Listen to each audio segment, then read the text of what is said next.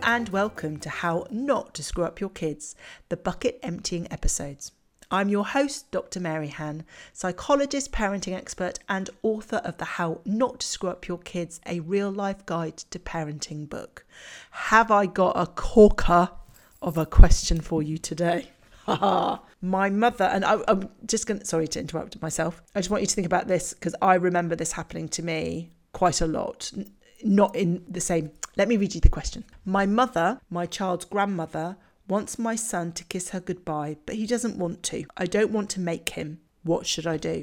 And I think this should resonate will resonate with so many of us from our own childhood of those scenarios whether it was an auntie an uncle a great uncle a nephew whatever it is that we were made to either kiss or look them in the eye. But we're going to talk specifically about this notion of kissing because i think that's a particularly crucial the looking in the eye is a separate one and we could we can cover that as a separate question. Because this is a really important piece we're talking a lot generally in parenting and within schools as part of the everyone's invited movement this notion of consent and the fact that we own our bodies, they are our bodies. We get to choose what we do with them and what people request of us to do with those bodies. And I, in terms of that specific question, we should not be forcing children to kiss relatives. And let me explain why. Because I think we have to be respectful that our children have a right to make a choice about who they kiss and who they don't kiss, who they hug and who they don't hug, who holds their hand when they're going somewhere and who doesn't, who picks them up, who cuddles them. Because what we what we want our children to feel empowered to do is to be able to use their voices to be able to say, This is not okay for me. This is not appropriate. So, when we force our children to do something like that, something they feel uncomfortable with, and I'll talk a little bit more about what might be causing that, when we force our children to do something that they feel fundamentally uncomfortable with for whatever reasons, we are then opening them up and making them more vulnerable to somebody else then using their influence, their power, their ex- you know exerting their influence on our children to make them do something else that they do not want to do. So I think consent is all about it's not about being paranoid that that children are going to say we've done something inappropriate, but consent is simply about empowering our children, our teens to become adults who are able to say I don't feel comfortable with this and for that to be acknowledged and accepted and to be respected. So I think that's my answer, which is really simple. The simple response is no.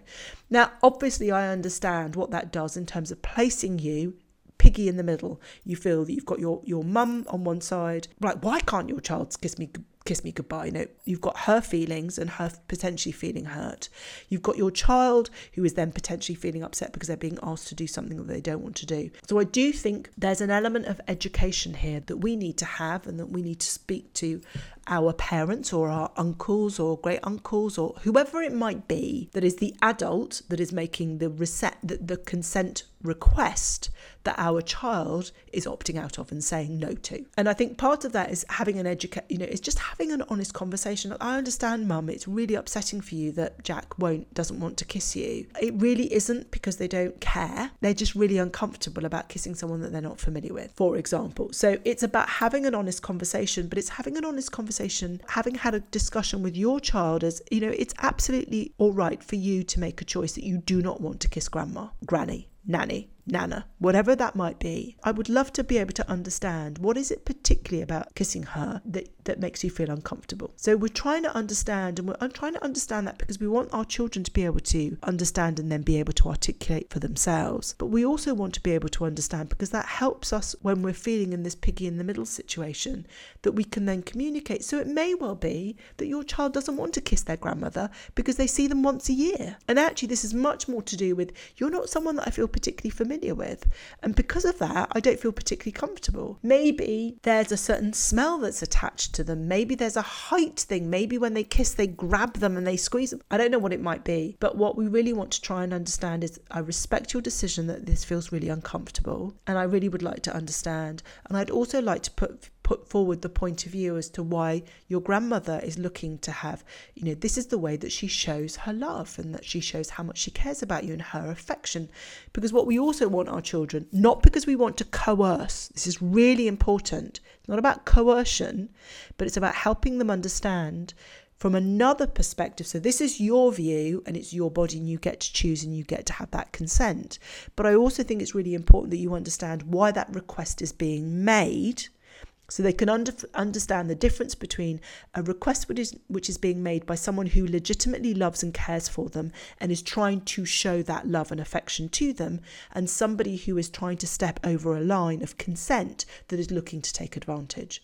Because there might be a the, the gap might be an education gap or a discomfort gap or you know some children are just not particularly tactile. Some children and particularly when we have children who are neurodiverse they really struggle sometimes with that touch and that physical that physical side and some will um, and find it really helpful. So i think you know we we have to start on the basis that we should never ask our children to consent to anything that they don't feel comfortable with full stop.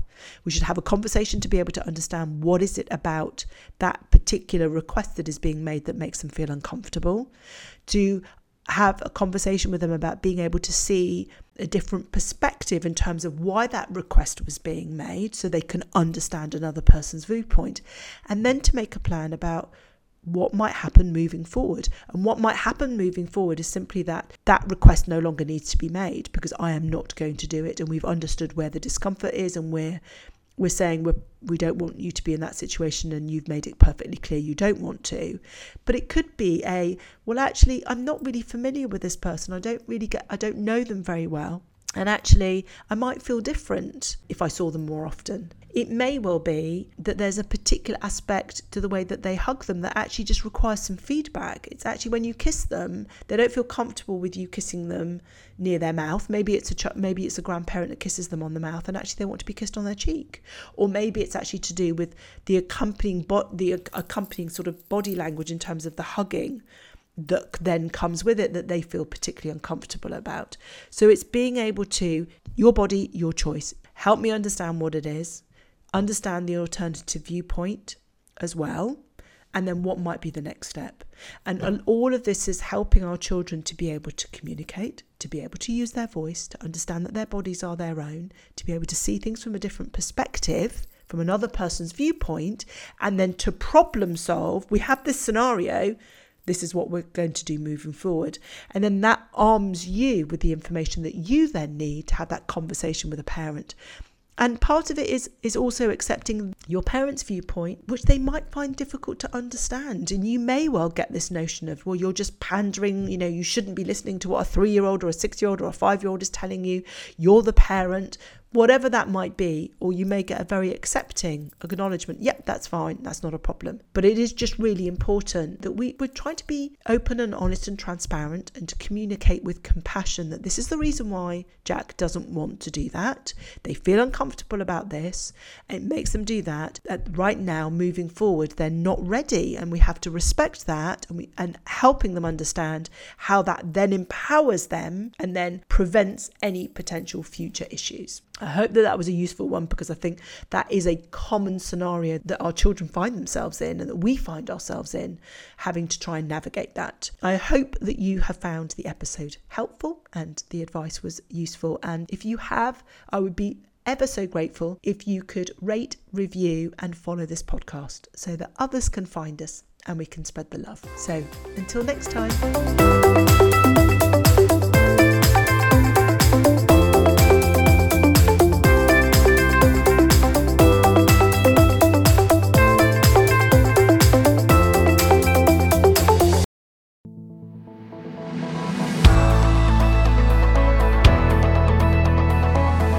What is 1 Million Moments all about? We know prevention is better than cure. Children who feel connected, heard, and understood are less likely to struggle with their mental health. 1 Million Moments is all about seizing opportunities to connect with children moment by moment, day by day. Head over to our website 1millionmoments.org. That's O N E millionmoments.org and join the initiative, join the campaign, and help us positively impact 1 million lives.